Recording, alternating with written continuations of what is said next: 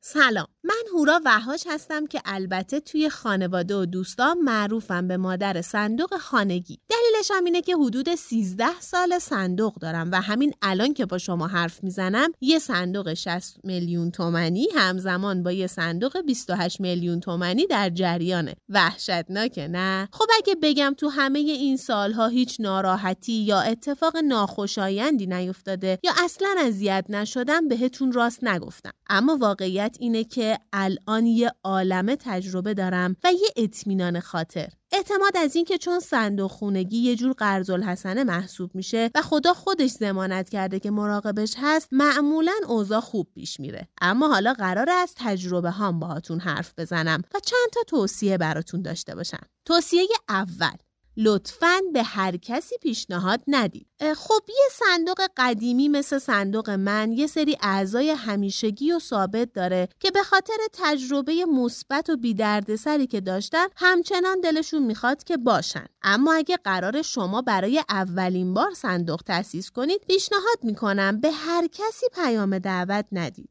درک می‌کنم. رقم صندوق وسوسه کننده است و شاید دلتون بخواد رقمش بیشتر بشه. اما این توصیه من رو جدی بگیرید که هر آدمی رو دعوت نکنید. حقیقت اینه که همونطور که با بعضیا نمیشه سفر رفت با بعضیا هم اصلا نباید وارد هیچ گونه مراوده مالی شد. حالا می‌پرسید از کجا میشه فهمید؟ خب یه مقدارش برمیگرده به هوش خودتون و سابقه ای که از آدمها توی ذهنتون هست. مثلا اونی که صد هزار تومن ازتون قرض گرفته و برای پس گرفتنش 200 هزار تومن هزینه پیام دادین گزینه خوبی نیست. یا مثلا کسی که کلا آدم خوشقولی نیست و حرفاش روی حواس به نظر من گزینه خوبی نیست. بهترین گزینه برای حضور در صندوق آدمیه که یا خودش یا همسرش حقوق ثابت یا اساسا درآمد داشته باشه. البته استثنا هم داره که دیگه بسته به شانستونه. توصیه دوم.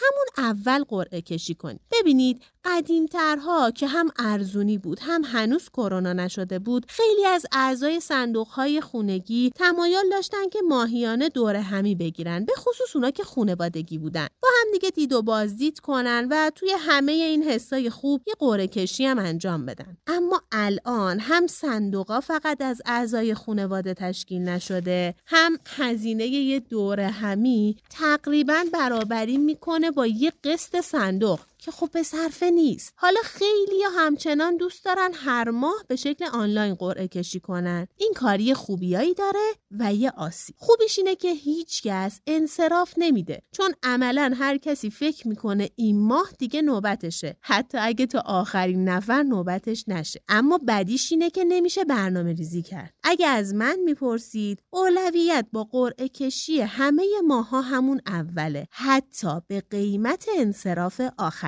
توصیه سوم از انصراف اعضا نترسید. خب ایدئال اینه که اگه یه نفر آخرین عضو صندوق 20 ماه هم شد بمونه توی صندوق. اما نمیشه این توقع رو از همه داشت و البته هیچ زمانتی هم نمیشه گرفت. پس بهتر اولویت رو روی روابط عاطفی و انسانیتون قرار بدید و با خونسردی آدمها رو درک کنید. ولی همیشه یکی دو نفر رو به عنوان جایگزین توی ذهنتون داشته باشین تا نظم صندوقتون به هم نریزه. توصیه چهارم. لازم نیست همه چیزو اعضا بدونن. شما به عنوان مدیر صندوق باید رازدار باشید ممکنه یه نفر در طول صندوق درگیر مسئله مالی بشه. هیچکس جز شما نباید خبردار شه. شما به عنوان مدیر صندوق باید مبلغ یه قسط رو حداقل کنار داشته باشید که برای پرداخت به مشکل نخورید. توصیه پنجم همه چیز رو در شفافیت برگزار کنید. اگر در شرایط فعلی انتخابتون قرعه کشی همون اول صندوقه و امکان حضور همه اعضا وجود نداره حتما از مراحل نوشتن اسما انداختن داخل سبد و قرعه کشی فیلم تهیه کنید و توی گروهتون بذارید تا خیال اعضا راحت بشه. توصیه آخر لطفا پول اعضا رو لغمه لغمه نکنید. چیزی که خیلی می‌تونه ناراحت کننده و آسیب زننده باشه اینه که پول اعضا یک جا برای فرد ریخته نشه و این اتفاق خورد خورد بیفته. شاید از نظر شما بالاخره همه پول واریز شده ولی عملا برای اون فرد اتفاق خوشایندی نیفتاده. راستی تا جای ممکن جایگاه کسی رو با کسی عوض نکنید حتی با هماهنگی بدون هماهنگی که هیچ. این کار آدما رو به رو در وایسی میندازه که اصلا خوب نیست. در آخر یادتون باشه امن بودن شما و امانتداریتون مهمترین چیزیه که عمر صندوق های شما رو طولانی می‌کنه و تا همیشه اعضا دلشون می‌خواد با شما و توی صندوق شما پس انداز کنن. آخرش هم بگم بعد همه این توصیه ها برای این کار خیر توکل کنید به خدا چون در نهایت خودش باید کمکتون کنه تا همه چیز خوب پیش بره.